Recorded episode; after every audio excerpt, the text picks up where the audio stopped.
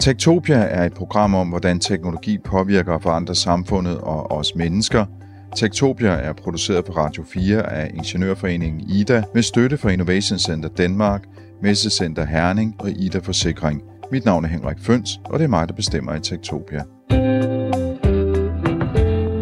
Du har sikkert aldrig hørt begrebet lodret landbrug, men det er min fordansning af det, man kalder for vertical farming. Det betyder, at man dyrker sine grøntsager, typiske krydderurter eller salat, ikke i drivhuse, men nærmest de gamle nedlagte fabrikslokaler på sådan nogle metalreoler med masse næringsstoffer og noget LED-lys i loftet, eller rettere sagt på reolen lige hen over grøntsagerne. Det er en langt mere effektiv og mindre klimabelastende måde at dyrke grøntsager på, ikke mindst fordi man kan være meget tæt på dem, der skal aftage grøntsagerne og spise dem. I dag der tager Techtopia på reportagerejse. Vi skal besøge et lodret landbrug i Zoologisk Have i København, og så skal vi ud til det nedlagte mejeri Trifolium, der er lavet om til noget, der hedder Beta Factory i Sydhavnen i København, hvor vi finder firmaet Seasony, der har specialiseret sig i at lave en robot, helt specifikt til brug i vertical farming i lodrette landbrug. Du lytter til Techtopia med Henrik Føns. I dag er Techtopia taget ud i den store verden. Jeg er gået igennem et restaurationskøkken i et bindingsværshus, som ligger i København på Frederiksberg, lige ved hovedindgangen til Zoologisk Have. Og huset er faktisk en del af zoo, og restauranten er også en del af zoo. Og det jeg finder heroppe på taget, det er ikke bare et lagerlokale, det er faktisk et lokale, som er fuld af krydderurter. Det er faktisk et drivhus, kan man sige nærmest, jeg træder ind i nu. Man kan måske høre, at akustikken bliver helt anderledes. Her står rigtig mange bakker med krydderurter på sådan nogle stålreoler. Og herover der står en mand med en computer. Hvad laver du? Jeg vil indstille den nye opskrift. Vi har lige transplanteret nogle planter, og den her opskriftplante passer til de planter. Du lytter til Radio 4. Jeg hedder Rasmus Bjerngaard, og jeg er stifter af et selskab, der hedder Next Food, hvor vi bruger en teknologi, der hedder vertical farming, til at ændre den måde, vi producerer fødevarer på. Og nu siger du vertical farming, det vil sige lodret landbrug, kunne man vel kalde det på dansk? Det kan man godt. Lodret landbrug.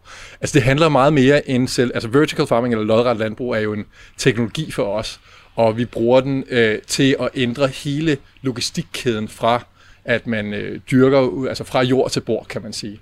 Udover at vi så ikke har noget jord. Der er ikke noget jord herinde, men der er jo masser af planter. Det vender vi tilbage til, fordi vi skal forklare teknologien. Men kunne du ikke allerførst fortælle mig, hvad er Next Food? Next Food er, en dansk startup, teknologi-startup, som laver teknologi og leverer en service omkring det at dyrke planter automatisk og indendørs. Vi bruger vertical farming til at gøre det. Vi bruger også en række andre teknologier til at styre hele ordreflowet og hele styringen omkring selve det at dyrke planter. Og hvordan kan det være, at vi er i Zoologisk Have? Jamen her i Zoologisk Have, der har vi lavet en farm sammen med et cateringselskab, der hedder Madkastellet, som driver de 3 restauranter, der er i Zoologisk Have. Og farmen her giver simpelthen producerer planter til de restauranter. Så det vil sige, at alle de krydderurter, der står her bagved dig, de skal bruges i restauranterne i zoo? Det skal de, ja. Hvad er det for nogle krydderurter, du har? Jamen lige nu, der dyrker vi citronmelisse, basilikum, vi har noget koriander der, noget dild. Det er det, jeg lige kan se her. Og der er nogle flere ting på vej ned bagved, og det ved jeg ikke engang, hvad vi har sat i gang der. Du lytter til Radio 4. Inden vi lige kaster os over teknologien, fordi det er jo superspændende, hvordan I egentlig gør det her, så kunne jeg godt tænke mig at høre lidt om din baggrund. Hvordan du kom ind i det her felt, fordi du er ikke gartner. Nej, jeg er gartnersøn. Kommer fra landet. Mit første job som barn var faktisk et gartneri, så det er ikke helt fremmed, men at vokse op på en landbrugsejendom. Men nej, jeg er ingeniør, og jeg har været forsker og mange år siden efterhånden, og lavet en masse startups, og det er nok mest det, der kendetegner det. Jeg har været senest før det her, var jeg partner i en venturekapitalfond, har arbejdet ind- og udland omkring forskellige teknologistartups, og det her er jo også en teknologistartup. Der er så det element omkring planter, som er usædvanligt, i hvert fald i forhold til det, jeg har investeret og arbejdet med i tidligere. Årsagen til, at vi er gået ind i det her, og årsagen til, at jeg gik over i den her branche sammen med min medstifter Hannes, er, at vi gerne ville lave noget, som både havde et venturepotentiale og kunne blive en rigtig stor forretning, men også var meningsfuldt. Altså, det er et livsvalg for os. Vi vil gerne lave noget, som kan rykke ved status quo, og den miljøkrise, vi står i, er virkelig heftig, og det her er en af de teknologier, som kan have en meget stor, er fuldstændig overbevist om, vil få en meget stor positiv indflydelse på vores fødevareproduktion, som jo er en af de ting, som er en stor klimasynder, som det er i dag. Hvorfor kan det godt betale sig, det her? Der er nogle forskellige årsager til, at man gerne vil dyrke på den her måde. Der er de store klimaårsager, som jeg måske lige kan vende tilbage til, og så er det de umiddelbare årsager, som handler om mad og madkvalitet. Så den mad, vi producerer her, er super frisk. Vi kan producere året rundt. Den er høj i næringsindhold, og det er nogle af de ting, man kan savne i den normale fødevareforsyning, fordi at fødevarene er blevet dyrket industrielt og har været lang tid undervejs. Så det er nogle af de ting, som vores partner og for eksempel Madkastellet i det her tilfælde sætter meget pris på. Så de kan faktisk vælge. De har en meget stor køkkenhave her, som heller ikke er hårdt arbejde og passe, altså det er fuldstændig urealistisk normalt for en cateringkæde. Her kan vi gøre det helt automatisk. Du siger, at I kan gøre det helt automatisk, det vil sige, at det her det står og passer sig selv sådan til daglig? Ja, det gør det. Det gør det. Altså der er et par opgaver, der stadig skal gøres manuelt, men til hverdag så kører det automatisk, og vores system, det er et computerkontrolleret system, som er forbundet op til clouden, hvor der ligger en software og nogle opskrifter, så at sige, på hvordan man dyrker de her forskellige typer planter. De har jo hver deres opskrift, og den computer styrer så alt fra vand og lys og næring, altså hele klimaet. Alle de naturlige input, som en plante ellers vil få udenfor, får de også her. Vi kan så bare styre det meget præcist, så der er ikke nogen tørkeperioder her, der er ikke oversvømmelse, der er ikke insektangreb osv. Og det giver os nogle helt nye muligheder for at for eksempel simulere et klima i Norditalien, lidt op i højderne. Det er en type smag for basilikum, eller i Sydfrankrig, det er en anden type smag. Og det kan vi styre her og lave en god sommerdag for planterne altid. Og det er derfor, du siger, at du er ved at starte en ny opskrift. Det er simpelthen en opskrift på et vejrlig et eller andet sted i verden, eller? Det er det basalt set, ja. Hvor var du henne der, da du startede en opskrift? Jamen den her, det var så for noget basilikum, og det er sådan et sydlandsk opskrift. Altså hvor temperaturprofil og den måde, vi vander på, det næringsindhold, ligner sådan noget meget, meget typisk for den her plante. Vi laver rigtig mange eksperimenter og prøver os frem, laver A-B-test på planterne og simpelthen smager os frem. Vi har også rigtig godt samarbejde med nogle universiteter omkring at altså teste det her ned på atomart niveau, så vi ved præcis, hvad der er i planterne. Det er både for sådan, fødevaresikkerhedsmæssigt, men det er også for at vide, hvad der er næringsindhold og smag i planterne. Og principielt så kan gartneren sidde i et kontor et eller andet sted og styre rigtig mange gartnerier fordelt over faktisk hele verden. Ja, det er rigtigt. Og faktisk den måde, vi laver det på, er, at vi i Next Food supporterer gartneren, den nye gartner, og holder øje med systemerne, så man behøver som gartner ikke, eller som operatør af systemet her, behøver man ikke kende til alle de tekniske detaljer. Vi overvåger det på afstand, og så er det operatøren, står mere for at drive det som forretning og have dialog med kunder osv. Så vi ændrer virkelig hele måden fødevareproduktion gøres på, og der har det, altså traditionelt er landbrug jo en commodity-industri, som producerer i sæson, og så prøver man at sælge det man har. Her der producerer vi on demand, eller til efterspørgsel. Så vi sænker også fødevarespillet hæftigt, både fordi vi ikke har en lang transportkæde, det er bogstaveligt talt ned ad trappen, fordi vi har farm her oven på et køkken, og så den afstand gør, at vi ikke har noget fødevaretab, men vi producerer heller ikke ting, som ikke bliver aftaget. Og det vil sige, at man kan holde priserne nede på et markedsniveau? Ja, vi kan konkurrere med almindelige priser. Vi sælger typisk på, hvad der svarer til økologiske priser, og det kan vi konkurrere på krydderurter og salater. Vi kan dyrke hvad som helst i princippet, men det giver ikke økonomisk mening at dyrke for eksempel træer. Så vi ser det ikke som altså det her handler ikke om at udkonkurrere landbruget, det handler om at udfylde et behov i markedet, som ikke er udfyldt i dag, for høj næringsindhold, smag og bæredygtighed. Og nu siger du, at det giver ikke mening at dyrke træer, så det skal være ting, som vokser relativt hurtigt, ikke? Det er det, der giver mest mening. Nu er det her jo et pionerfelt, det er jo helt nyt, og det marked, som giver umiddelbar mening for os, det er jo krydderurter og salater, for det er et kæmpestort marked, og der er et stort behov, det er der, man virkelig kan smage det, men der er masser af andre felter. Og efterhånden, som teknologien udvikler sig, så vil der være flere og flere ting, vi kan lave. Og hvem ved, måske bliver det også buske og træer og den slags en dag.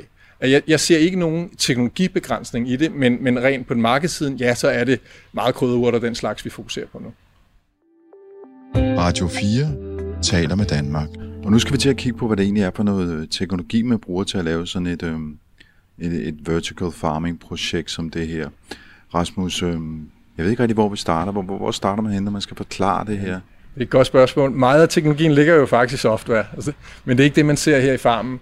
Der ser man barker, og der står på hylder. Man ser nogle slanger, som fører vand ind i barkerne. Man ser nogle slanger, der fører vandet ud igen, for vi recirkulerer. Vi bruger næsten ingen vand. Faktisk sparer vi 98% vand i forhold til traditionel landbrug.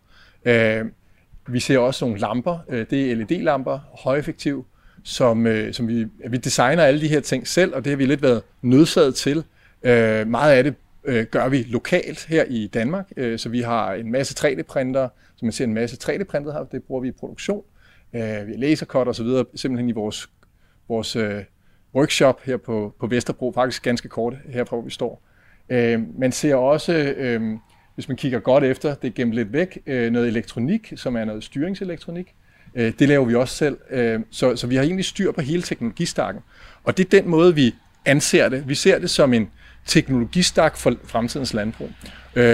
Og vi ser også os selv som leverandør af den her teknologistak, som vi meget inspireret af internettet gerne vil lave åben.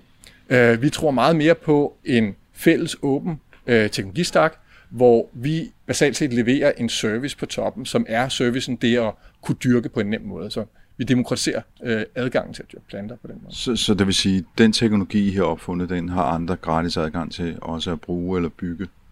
Ja, i hvert fald noget af den, ikke? Altså vores hardware-del er ikke noget, som vi ser som vores forretning. Der er nogle ting i vores software, i vores cloud-løsning, som vi gerne vil holde for os selv.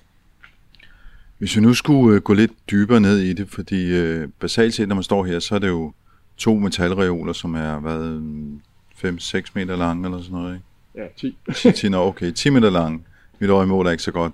10 meter lange med metalreoler med en masse plastikbakker i, som der vokser krydderurter i, og det ser jo sådan helt almindeligt ud. Lige sådan nogle brødbakker fra et supermarked, men du siger, I har gjort noget ved dem. Ja, men det er det faktisk. Altså, vi bruger så mange standardkomponenter, som vi kan, og de bakker, vi bruger, det er noget, man bruger i fødevareindustrien allerede. De egner sig, det er alt sammen fødevaregodkendt, ikke? Og det skal det være, og så har vi så modificeret de her standardkomponenter, koblet dem sammen på forskellige vis og tilføjet en masse forskellige ting. Men inde i bakkerne, der kan man jo så åbne her og kigge ind, og inde i ser man så rødderne, de hænger i luften. Vi bruger en teknologi, der hedder aeroponik, hvor vi forstøver vand ud over rødderne, altså forstøver vand og næringsstoffer ud over rødderne. Vi skal måske lige forklare for dem, som ikke kan se det her, det er jo alle dem, der lytter til det her, at den her plastikpakke består af en masse huller, og så i hver hul, der sidder en krydderurt i. Er det en lille smule jord, eller hvad er det, den sidder i? Ja, det er faktisk ikke jord. Det er en bionedbrydelig plok, som er lavet af mos og kokosfiber. Og årsagen til, at vi gør det, det er, at vi kan kontrollere, hvad der er i den plok. Så den er også designet, så der er det rigtige pH og næringsindhold i den plok. Iltindhold. Så den sidder der, den ligner faktisk en vinprop, som er stukket ned i hullet, og i den prop sidder der så nogle krydderurter. Og på den anden side, der stikker rødderne ned, og de rører sig ned i den her sådan væske, du snakker om før, eller det er jo virkelig en vand, ikke? Jo, det er bare vand, bakken er tom, der er ikke noget vand herinde, de hænger i luften, man kan se, der er nogle dråber på rødderne, og det er fordi, at med jævne mellemrum, når computeren synes, det er ved at være tid, så laver den en meget fin forstøvning af vand og næringsstoffer ud over rødderne. Og de her dråber, de er omkring 50 mikrometer i størrelse, og de kan gå direkte ind i rødderne. Og det er årsagen til, at vi kan gøre det her meget, meget effektivt, og vi meget præcis kan styre næringsindhold og hvad vi tilfører til planterne. Og det vi tilfører, det er det samme, som planter ellers skal have, altså inorganisk næring. Og der er en lang række forskellige næringsstoffer, der er styret. Det styrer vi meget præcist også. Og nu siger du, du snakker om en ting, der var 3D-printet før. Hvad, altså, der kører nogle kabler, som vandet løber i, men, og så sidder der sådan nogle bokse på reolerne, hvor der står Next Food på. Ja, de er også 3D-printet faktisk. Altså vi bruger 3D-printningen, fordi at vi basalt set kan agilt udvikle på hardware, ligesom man gør på software. Vi kan fra bogstaveligt talt fra den ene time til den anden lave om på vores design. Det er super nyttigt for os. Og det bruger vi så også i vores produktion, så vi har en farm af 3D-printere, som står nede i vores workshop og printer konstant. Ved at bygge den næste farm også, og ved at producere det. En farm af 3D-printer, hvor mange 3D-printer er det så? Ja, men der er en 15-20 stykker nu. Det vokser jævnligt. Fordi jeg tænker, hvornår bliver det... Altså, hvornår bliver det ineffektivt og for dyrt at gøre det på den måde? Jamen, det gør det på et tidspunkt, ikke? Og det er der, vi jo så regner ud, hvornår giver det mening. Og det er sådan noget med, at nogle komponenter begynder vi så at lade andre lave. Andre ting kan vi godt lide, at vi stadig har fleksibiliteten på. Men faktisk er det ekstremt effektivt. Mine medstifter har tidligere lavet en startup omkring, der lavede en 3D-printer, en dansk 3D-printer, industriel en, og ved rigtig meget om det. Så det er en del af ligningen her. Det er ikke så ukompliceret at bruge 3D-printere, men hvis man ved, hvordan man skal styre dem, så er det faktisk en rigtig, rigtig effektiv og billig måde at skalere ting på. Men på et tidspunkt, så tager vi og siger, nu skal vi have en mold, en støbeform, og nu får vi det lavet ude i byen, ikke? Hvis vi lige skal vende tilbage til, hvordan de her planter de så vokser, fordi nu har vi set rødderne, vi har set, hvordan vandet bliver forstøvet, og du har forklaret det. Men der er masser af LED-lamper ovenover, som jo så skal være sol. Ja, det har det samme spektrum, basalt set, som solen. Nogle gange så giver vi dem lidt ekstra det ene og det andet, og det kan man sige, det svarer måske til, hvordan lyset er i forskellige dele af verden. Der er også noget viden om, hvordan planter de optager lys, både til deres fotosyntese, og til de forskellige smags- og næringsindholdsprofiler, som forskellige planter kan få, som er afhængige blandt andet af lyset, men er afhængige af alting i klimaet. Altså man kan sige, at en plante er en organisme, som er forprogrammeret sin DNA til at kunne bestemte ting, og det vi kan rykke ved, fordi vi ændrer ikke, det er jo helt almindelige frø, så vi ændrer ikke ved DNA'et, men vi ændrer på miljøet omkring planten, sådan at man kan sige, at vi trykker på de knapper og håndtag, som planten tilbyder os, og det er så dem, vi forsker en del i at forstå, sådan at vi kan udvikle den bedst mulige opskrift for en given smagsprofil, eller en bestemt morfologi, altså en bestemt form af planten. Og det er nogle af de spændende ting, vi kan gøre sammen med, især når man bor lige oven på køkkenet, sammen med kokkene. Så vi udvikler simpelthen meget tæt med dem, hvad de kunne godt tænke sig, og de har 1000 idéer. Ikke? Så den der interaktion er ret givtig. Hvordan styrer det? Altså, du snakkede om software før. Ja. Altså, softwaren har en opskrift, som den kører efter. Så har vi en masse sensorer i systemet, hvor vi løbende får feedback, og ud fra den feedback justerer vi opskriften dynamisk. Og de der sensorer, det er sådan noget med luftfugtighed og lys? Og... Lige præcis, ja. Ja, lige præcis. Det er luftfugtighed, det er lys, altså spektrum og så videre, vi kender til. Det er temperaturer, det er CO2, det er vandtilførsel, det er også, hvad der er i vandet. Rasmus, skulle vi måske lige gå en tur ned langs reolerne og se, hvad I dyrker på tiden? Jamen, lad os gøre det. Herovre i den ene vegetator, som vi kalder det, har vi citronmelisse. Det er velegnet til mange ting. Meget super duft og smag. Nogle bruger det også i kager. Så har vi noget basilikum. Det er en Genovese basilikum. Der findes jo rigtig mange varianter af forskellige planter. Der findes 80.000 kendte spiselige planter. Men vi får, hvad er det? Nu skal jeg se, om jeg kan huske tallene rigtigt. Noget i stil af 60% af vores kalorieindtag for 3 planter i verden. Så der er jo rigtig meget, vi ikke bruger, og det er sådan nogle ting, vi kan gøre her. Så da vi talte med nogle af kokkene her forleden, så sagde de, skulle vi prøve en bestemt plante? Så sagde, men der er jo 2 forskellige, kan vi prøve dem begge to? Så siger en af vores planteingeniører, siger, ja, der er faktisk over 100 forskellige. Hvad for nogle skal vi prøve, ikke? Og det er jo noget, som man som kok ikke normalt har adgang til. Så vi dyrker rigtig meget det almindelige, men vi kan også lave mange. Vi kan lige så godt lave de specielle ting, ikke? Og det giver mening, fordi vi gør det i en skala, som de bruger det i. De specielle ting bliver ikke brugt i lige så stor skala. De knejser meget flot, de der basilikum. Hvor lang tid tager det at få dem op i den størrelse der? Den er næsten 10 cm høj. De her er mellem 2 og 3 uger gamle. Det gror hurtigere her også, fordi de har ideelle forhold. Så mange planter kan vi gro dobbelt så hurtigt som udenfor. Men det er ikke alt. Det kommer an på, hvad det er for nogle planter. Men sådan noget som det her, det kan vi typisk gro hurtigere. Og så herovre i hjørnet, der har du, der er du ved at starte en ny omgang op. Ja, det er, det tidlige stadie, hvor planterne står i en lidt anden konfiguration, hvor de er mindre. Og der er ikke engang, dem her kan vi se, der er knap kommet noget op. Der er lige nogen, der er begyndt at spire, nogle enkelte.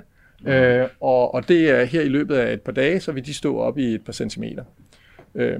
Og det får de så lov til, og der skal de have en behandling, så at sige, altså et miljø, og så skal de så over og fortsætte, når de er blevet lidt større i et andet miljø. Og man lægger simpelthen et eller flere frø i hver af de der huller? Ja, det gør man. Det gør man. Altså det kommer helt an på igen. Vi har også et helt andet format også, du kan se hernede. Ja, det er svært at se. Jeg vil prøve at åbne. Du ser, det er et helt andet format, hvor de bare ligger ud over det bredsået. Og det kommer simpelthen an på, hvad det er for nogle planter, vi gror. Hvad det egner sig til. Mm. Og de skal så have mørke lige nu, og det er igen afhængigt af opskriften. Så hele den her opskrift er jo så nøje styret, og maskinen sørger for at fortælle os, enten fortælle direkte, hvad der skal gøres, eller hvis der er en manuel opgave, så instruerer den os også om det. Så vi behøver ikke at tænke på, hvordan vi skal dyrke planterne, det fortæller maskinen os. Men ja, det kan være en eller flere frø, det kan være spredt ud. Det afhænger simpelthen af, hvad den her plante er egnet til. Du kan også se basilikum heroppe, der er flere frø også her. Ikke? Der er faktisk flere planter i hver lille potte. Oh ja.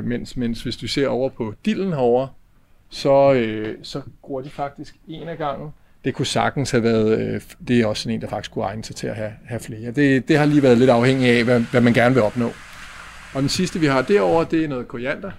Og jeg ved faktisk ikke, hvad det var, vi havde over i de tidlige stadier, men det var i hvert fald nogle andre ting. der er mange ting i gang. Du nævnte ordet økologi tidligere, men er det her sådan en, hvad skal man sige, gængs forstand økologiske grøntsager? Ikke i Danmark. I Danmark og i Europa er det sådan, at økologi skal være dyrket i jord. Det er simpelthen en regel. Så altså... Jeg tror, det er et 95-siders direktiv økologi, og det er reglerne. Så vi kan ikke kalde det her økologi. Men vi har alle de samme fordele. Der er ved, altså det er jo hovedsageligt, at økologi er pesticidfrit. Dertil ligger vi så, at vi kan styre kvaliteten. Så vi vil gerne tage alle de gode ting fra økologi, og så tilføje nogle andre ting. Og det er blandt andet at kunne sikre kvalitet, at kunne levere året rundt, og kunne levere bæredygtigt. Og der vil jeg med det samme sige, at det er jo en rejse. Vi er kommet rigtig langt på mange punkter. Jeg nævnte det her med 98% vandbesparelse. Vi sparer over 75% gødning. Vi har flyttet energiforbruget over elektricitet, som jo er den bæredygtige energiform, vi har både nu og i fremtiden. Og det er en rejse, vi fortsætter på. Og en af de gode ting ved, at vi bruger LED-lamper, er jo, det er en chipteknologi, så ligesom computeren bliver de mere og mere effektive og billigere og billigere. Du lytter til Techtopia med Henrik Føns. Du lytter til Techtopia. Jeg står på et loft i Zoologisk Have midt i en såkaldt lodret landbrugsfarm, hvor de dyrker krydderurter sammen med Rasmus Bjerngaard, der er CEO og stifter i firmaet Next Food. Hvordan tænker du egentlig det her? Er det et fødevareprojekt, eller er det et teknologiprojekt? Ja, eller et biotech-projekt. Ja. Vi kigger jo meget efter fødevarer, og vi kigger meget, altså vi starter på tallerkenen. Vi starter mere på tallerkenen end i landbruget. Så vi mere kalde det, hvis vi skal gå ud i definitioner, så er det mere et fødevareteknologiprojekt end en landbrugsteknologiprojekt. For det er meget at forstå, hvad vores slutkunde har brug for. Altså, hvordan ender det på tallerkenen? Og det er det samarbejde, vi har brug for. Hvor man kan sige, at vi vil meget gerne arbejde sammen med, og har en hel del dialog også med både gartnere og landmænd, om at lave, altså arbejde, bruge de kompetencer, som den industri har, og de mennesker, som arbejder i industrien har. Men man behøver faktisk ikke at vide så meget om planter og om landbrug for at drive det her, fordi det er så automatiseret. Men det er vigtigt at kunne sælge det til kunden. Og hvordan er det så blevet modtaget? Jamen super godt. Det her er jo vores nyeste farm, og der er vi ligesom kommet ud til et publikum, vi normalt ikke får så meget fat i, fordi at Zoologisk Have blandt andet har bragt det ud til deres publikum, og de er jo super begejstrede, og det er en fornøjelse at tale med mennesker, som ser det her for første gang og har tanker om det, og spørgsmål om det selvfølgelig også. Ja, når man står her og kigger, og der, hvad skal man sige, det minder jo om et drivhus, men så er det jo samtidig en masse teknologi. Hvordan kan det være, at den her idé, at den her teknologi kommer fra sådan nogen som jer, og ikke fra landbruget? Altså det er jo meget teknologi, og det er måske derfor, og det er en helt ny forretningsmodel, en helt ny måde at producere på, ikke? Hvor man kan sige, at landbruget er en commodity-industri, som producerer i sæsonen, og så sælger i sæsonen. Det er det, der er produceret. Hvor vi er mere en efterspørgselsdrevet industri. Så det, vi producerer heroppe, det skal bogstaveligt talt ned ad trapperne. Der er ikke noget spild. Og i den her branche er der over 50% spild. Så det er jo virkelig bastant, vi kan ændre os der i forhold til fødevarespild og i forhold til klima. Så det er en helt anden, det kan være det er godt nok fødevare, men det er en helt anden måde at tænke det på. Men det sagt, så kunne jeg sådan set godt forestille mig, at jeg er sikker på, at der er nogle med landbrugsbaggrund, som er i det her felt, og jeg vil da sige, at det faktum, at jeg selv har arbejdet i gartneri og kommer fra landet, har der været bidragende til, at jeg i hvert fald ikke har været bange for det, ikke? Så selvom jeg jo ikke vil kalde mig selv gartner eller landmand, så har det da i hvert fald haft et vist kendskab. Kan man sammenligne det med en køkkenhave? Det kan man godt. Altså, man kan sige, at det er en meget stor køkkenhave, og en meget effektiv køkkenhave. Altså den farm her, som vi jo har på et loft, der før stod tomt med lidt oplagring, den svarer til en halv tønde land, eller 2.200 kvadratmeter landbrugsjord. Så det var meget effektivt. Og hvor mange kvadratmeter er der her? Der er 56 kvadratmeter dyrkningsareal, og selve rummet er jo... Ja, 60 kvadratmeter eller sådan noget, ikke? Så det svarer til en toværelses lejlighed? Ja, sådan noget den stil. Mm. Og en halv tønde land. Ja, det er så ikke... det er de der 2.200 kvadratmeter. Og det er simpelthen fordi, at teknologien er så effektiv. Planterne oplever jo ikke tørke og oversvømmelser, insektangreb og så videre, så de gror meget, meget effektivt. Det skal dog siges, at hvis man gerne vil have smag, så skal man faktisk stresse planten nogle gange. Vi skal for eksempel... chilier bliver ikke stærke, hvis ikke de har en tørkeperiode. Og det skal man kende i opskriften. Så hvis man giver dem alt, hvad de går sådan, bare giver dem det hele, vander dem godt og giver dem alt det lys, man kan forestille sig, de kan tage, jamen så bliver det måske noget, som ikke smager særlig meget. Så man skal virkelig kende den cyklus, det går igennem i naturen?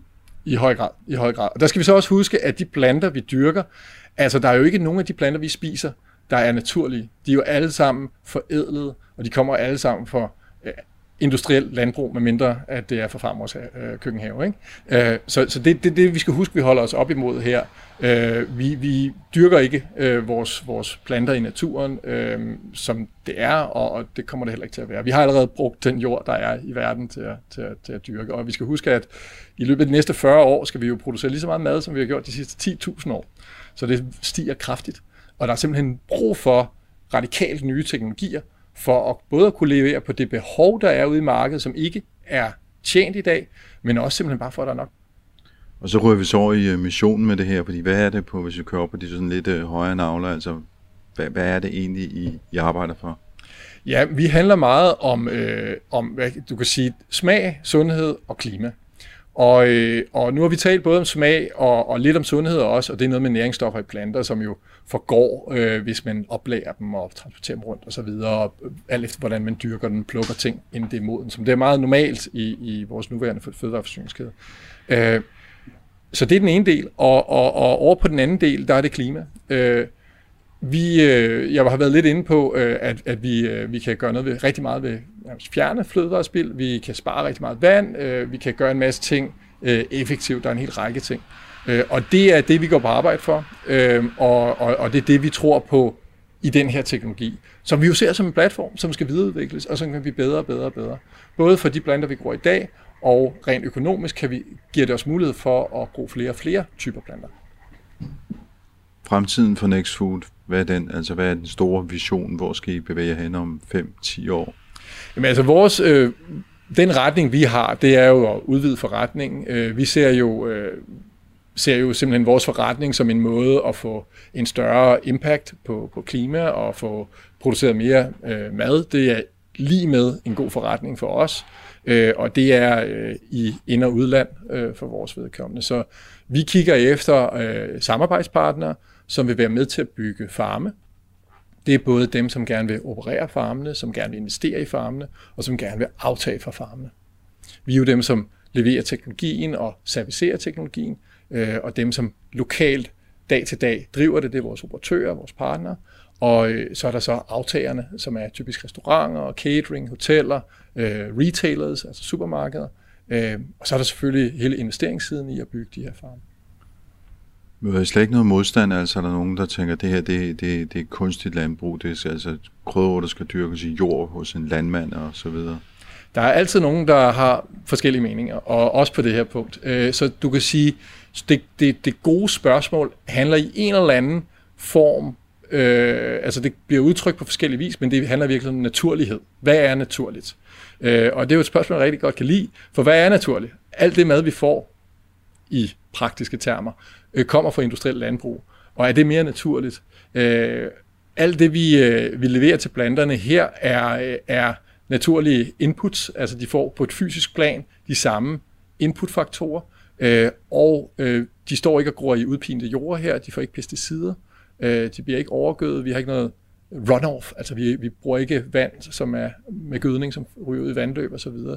Så for os at se, så er det den bedste naturlighed, vi kan få, især fordi bare med den her, som jo er en lille farm for os, der giver vi altså plads til 2.200 kvadratmeter jord til natur og biodiversitet. Nu siger du, det er en lille farm. Er der slet ikke nogen øvre grænse for, hvor store man kan lave de her farme? Nej, i princippet ikke, og man kan sige, det er jo bare et spørgsmål om at sætte nogle flere hylder op, og nogle flere af de her bakker, ikke, som jo er genanvendelig plast, og alt er tænkt sådan, også i måden, vi producerer det her på, at vi bruger materialer og så videre, som egner sig til at sige, har en lang anvendelse og kan genanvendes og sådan noget. Ikke? Så det er jo et spørgsmål om at gøre mere af det samme, basalt set, og skalere det op. Det er fuldt udskalerbart. Vores vision er jo at levere super velsmagende, super næringsrigt fødevarer, lokalt produceret, klimavenligt produceret, til 1 milliard mennesker i sidste ende. Der er vi ikke helt endnu. Men det er den der store, big, audacious, hairy goal, som vi sigter mod. Men det vi gør i dag, er fuldstændig på den rejse. Man kan sige, altså missionen, det vi er i gang, altså nu har jeg lige fortalt visionen, men det vi er jo i fuld gang med at eksekvere på den. Det er selvfølgelig et ambitiøst mål,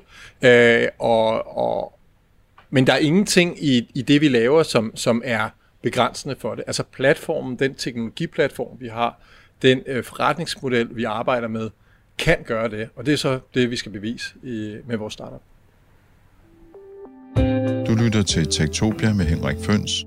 Efter vi har smagt på krydderurterne hos Next Food i Zoologisk Have, så hoppede vi på cyklen og kørte ned ad Vesterbrogade for at havne i et kælderlokale et andet sted på Vesterbro. Og det er her Next Food bor, og det er der, de 3D-printer alle delene til deres lodrette landbrug. Rasmus, hvor er vi henne nu? Jamen nu er vi taget ned på vores kontor og vores workshop og vores plantelaboratorium. Og vi kan starte herinde i plantelaboratoriet, så starter vi lidt der, hvor vi slap ude fra. Nu kan vi gå ind her i vores klimastyrede rum, og der står så nogle raks, der ligner hylder, som ligner det, vi så ude i farmen. Her er der lidt ekstra ledninger og slanger og sådan noget, fordi vi laver en masse eksperimenter, både med systemerne og så med planterne, hvor vi prøver at dyrke dem under forskellige forhold, så vi lærer en hel masse om dem. Så der er lidt andre arter her.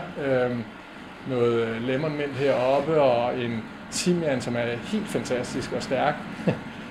Så har vi nogle forskellige salater, der er i gang, og herover der er noget, ja det ved jeg faktisk ikke være, men der er noget nyt, der bliver dyrket herover. Der er altid nogle nye eksperimenter i gang. Så det er vores laboratorium. Faktisk i det her laboratorium, der kan vi lave ekstremt mange test. Altså det er virkelig hver uge, vi får nye resultater. Og det spændende ved at arbejde i det her felt, selv når man kommer fra teknologi og kommer som sådan teknisk ingeniør af baggrund, den her blanding over til planterne er virkelig inspirerende. Og vi kommer ofte ud i sådan white spaces, områder, hvor man ikke ved noget. Så det er tit meget nyt, det vi ser på og lærer om planterne, som vi ikke kan finde i forskningen. Hvis vi fortsætter herhen, ja, så har vi et kontor herhen med elektronik-laboratorium eller værksted. Så har vi et mere sådan grov værksted, hvor vi et par gutter, der er ved at samle til en ny farm. Så vi har noget samarbejde der, og vi kan producere det hele her. Herinde ved siden af, der har vi vores noget lasercutting og en farm af 3D-printere. Og det er så her, I printer de dele, som sidder på anlægget over i Sol? Ja, det er det lige præcis. Så de står og kører i døgndrift, og du kan se lasercutteren her også i fuld gang med at lave dele. Og alt det er jo parametriseret og automatisk styret via computerne, ikke? Så vi kan planlægge hele vores produktion digitalt, og så kan vi så, ja, der er et par manuelle opgaver selvfølgelig at skifte ting ud og ind af lasercutteren her, ikke? Men ellers så kan det køre meget automatisk. Og det den laver lige nu, den laver et låg til en af jeres bakker, hvor der skal være prøvehuller i, den er ved at bore huller. Ja, eller skærehuller gør den. Ja, det gør den. Det er lige præcis det, den er i gang med. Så den kan så skære forskellige konfigurationer af huller, som passer til, der er selvfølgelig nogle standardkonfigurationer, men ellers er der også konfigurationer til forskellige typer planter, der skal have forskellige typer plads, og det er meget om at optimere hele processen, og der skal man så kende planten rigtig godt og forstå systemerne rigtig godt. Og her har vi så nogle 3D-printer, som printer... Ja, de vil lave del til den næste farm. Så den del, jeg kan se, de vil lave her, det er en holder til nogle bakker. Dem der, og herover, ja, det er det, de er i gang med, men det er nok det, der den har fået besked på at lave færdigt nu. Og her kan vi se, vi har et lille lager her af alle mulige ting. Vi kan jo lave nogle ting, som skulle man have lavet det på en fabrik, så er det altså ret krævende. Ikke? Og det her, der kan vi så sige, hvis vi gerne vil omkonfigurere det lidt, så kan vi jo gøre det fra den ene time til den næste. Det er en kæmpe stor fordel i vores udvikling.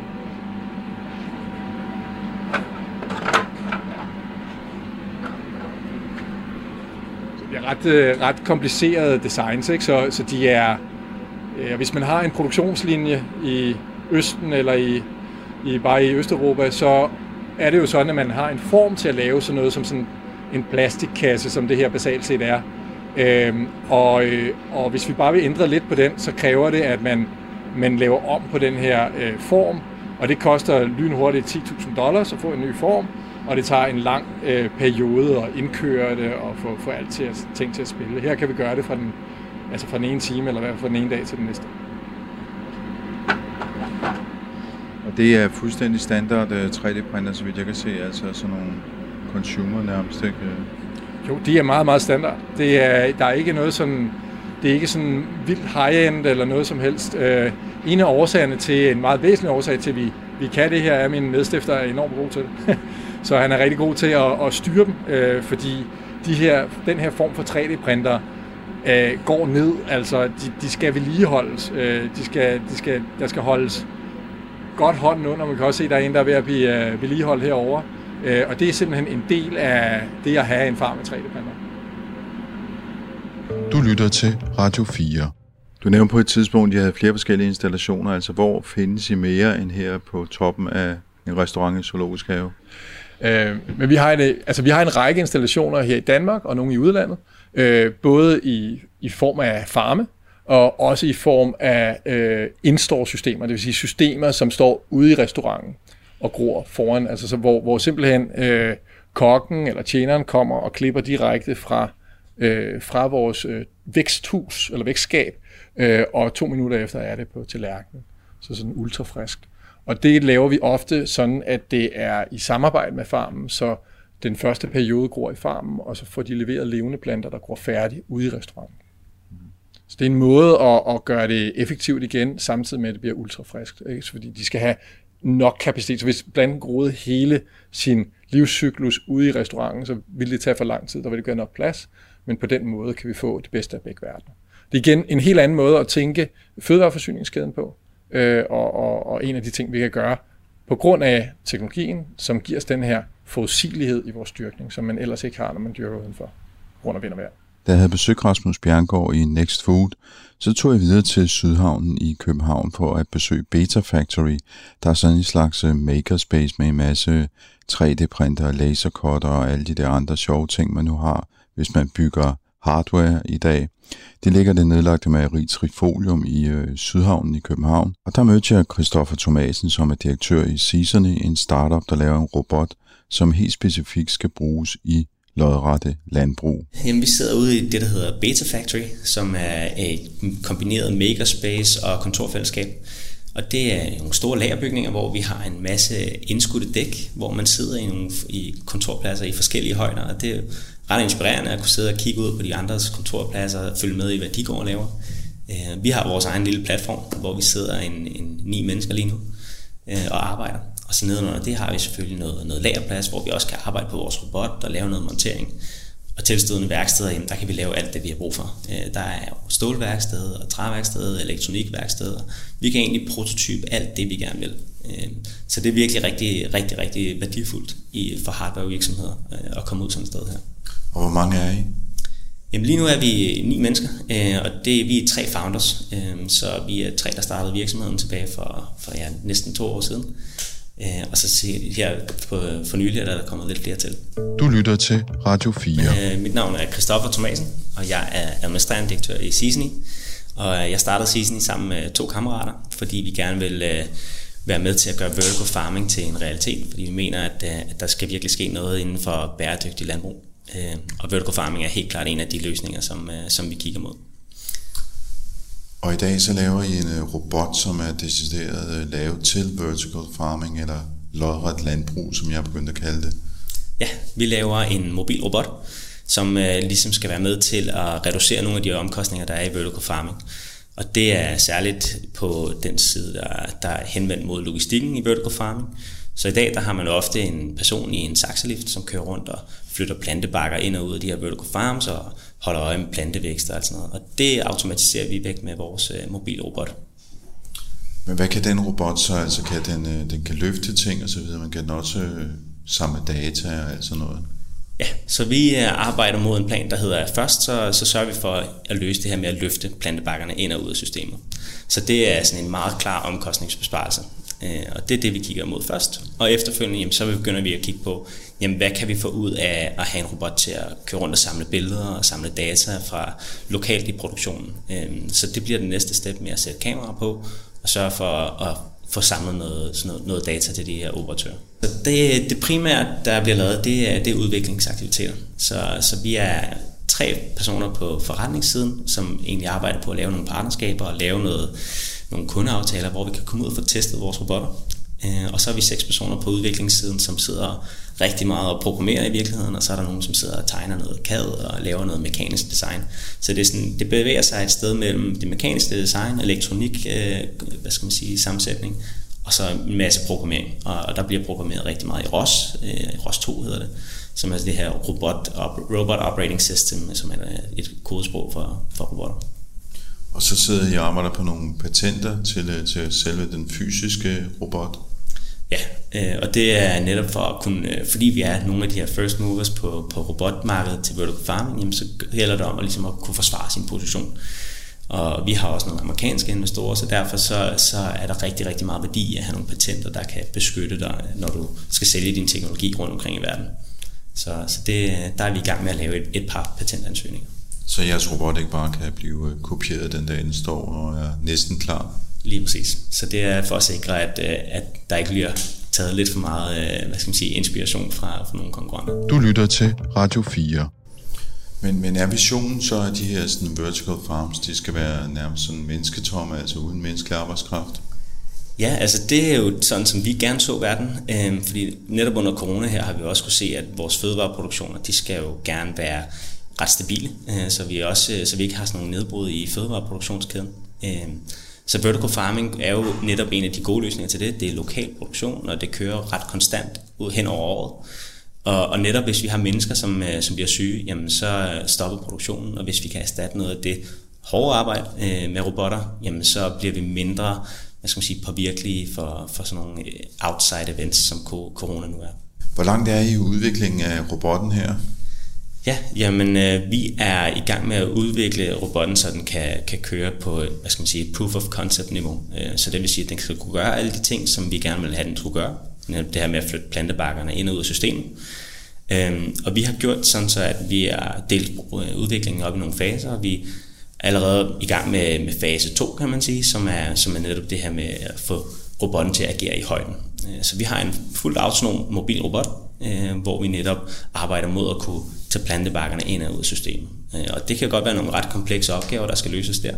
Så det tager selvfølgelig noget tid, og det er noget, hvor vi regner med, at vi kommer ud og kører i næste år, i starten af næste år faktisk, hos nogle kunder. Så vi får testet det hele af og vist, at det hele fungerer, at der rent faktisk er nogle store økonomiske gevinster ved at introducere de her robotter i vertical farming. Nu siger du flytte bakker i højden. Vi har tidligere her i udsendelsen været ude at besøge Next Food, som har et sådan en lille vertical farm hos Zoo, men dem er jo ikke større, man som, hvad skal man sige, et almindeligt menneske kunne pille bakkerne ud af hende, og de var ikke så høje, de her reoler. Så hvad er det egentlig for nogle skalaer, vi taler om, altså de der vertical farms? Du forestiller dig, I skal betjene med jeres robot. Hvordan ser de ud? Hvor store er de? Hvor ligger de henne? Hvem laver dem? Ja, jamen altså vi fokuserer på noget større vertical farms. Så dem vi kigger mod, det er jo nogle lidt større spillere, sådan nogle som Aerofarms. De har et setup, som passer rigtig godt til den robot, vi laver. Det samme gør sådan en som Nordic Harvest, som er en dansk virksomhed.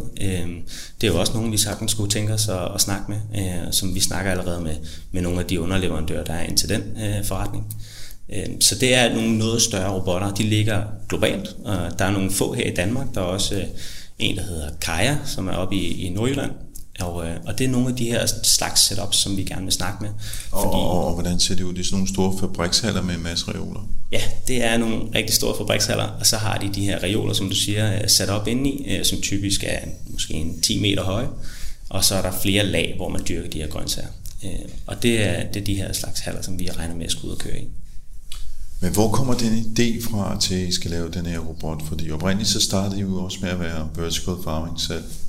Ja, altså selve ideen om at blive vertical farmers, det startede på DTU, hvor Servet, vores co-founder, han kom med ind om at lave en studenterklub, hvor vi kunne lave de her teknologier, som der skulle til, når vi skulle til Mars for eksempel, og vi skulle bo på månen, og man skulle have et sted at bo, og man skulle også have noget mad, og man skal ligesom sørge for, at man kan sustain life.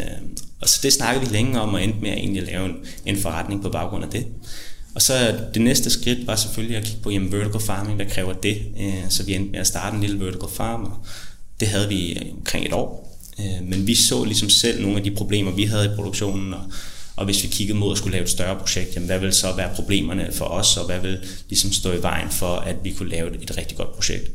Og det var så der, vi ligesom kom frem til, at de her robotter, som vi havde tænkt ind fra starten, jamen, dem skulle vi egentlig fokusere mere ind på.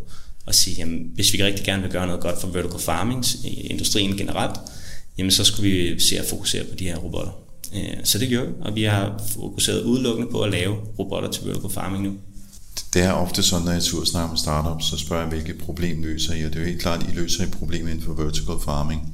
Men det I startede med, det problem I lagde ud med, det var, hvordan kan man bo på Mars og få noget at spise? Ja, der er skiftet noget der. Men i virkeligheden så har vi jo, så løser vi stadig lidt det samme problem. Fordi vi har jo bare taget et skridt længere op i den kæde og set, jamen, hvad skal der til for, at vertical farming bliver rigtig, rigtig stort. Og lige nu, jamen, vertical farming koster stadig meget. Og det er både på driftssiden, og det er også på investeringssiden. Der skal investeres rigtig tungt for at få en vertical farm op at stå. Og særligt, hvis man skal ud i noget mere konventionel automation. Og på driftssiden, jamen, der ser man faktisk, at jamen, energi fylder noget, men arbejdskraft fylder langt det meste. Så hvis man skal reducere nogle af de omkostningspositioner, der er i vertical farming, jamen så er arbejdskraft den mest oplagte. Og hvis ser man ind på at skulle reducere på energien, jamen så har der rigtig meget at gøre med LED'erne, og de var jo også tungt i investeringsbudgettet. Så det, som vi ser det, jamen så er der ligesom to steder, man skal gøre noget for at gøre vertical farming til en større industri. Det er enten ved at reducere i arbejdskraftsomkostninger, eller lave noget rigtig god teknologi omkring LED'erne. Og LED'erne, jamen, der er der allerede virksomheder som General Electric og Philips og Valoya, som arbejder meget mod at lave mere effektive LED'er og billigere LED'er specifikt til vertical farming og til plantevækst. Så vi med vores kompetencer og vores viden, jamen, så valgte vi, at det skulle være robotter og det her med omkostningsminimering på arbejdskraftssiden. Så kommer man til at tænke på, at jeres robot har et navn. Ja, vi har valgt at kalde den Rodney, og det er et navn, som har rødder ind i sci-fi-verdenen. Vi er jo to ingeniører og en CBS'er, så vi har selvfølgelig altid haft interesse for sci-fi og for teknologi, og det har vi faktisk altid haft. Så vi er gamle venner, tre gamle venner, som kender hinanden rigtig godt, og vi har nogenlunde samme interesser inden for sci-fi og teknologi og noget af det, som ligesom kan enable en mere spændende og en bedre verden i virkeligheden. Og hvordan forklarer det navnet? Jamen altså, første gang vi kom på det, det er jo i den her, den her roman, der hedder The Martian, som handler om en mand, der kommer til at sidde fast på Mars, og han går så kartofler i rummet.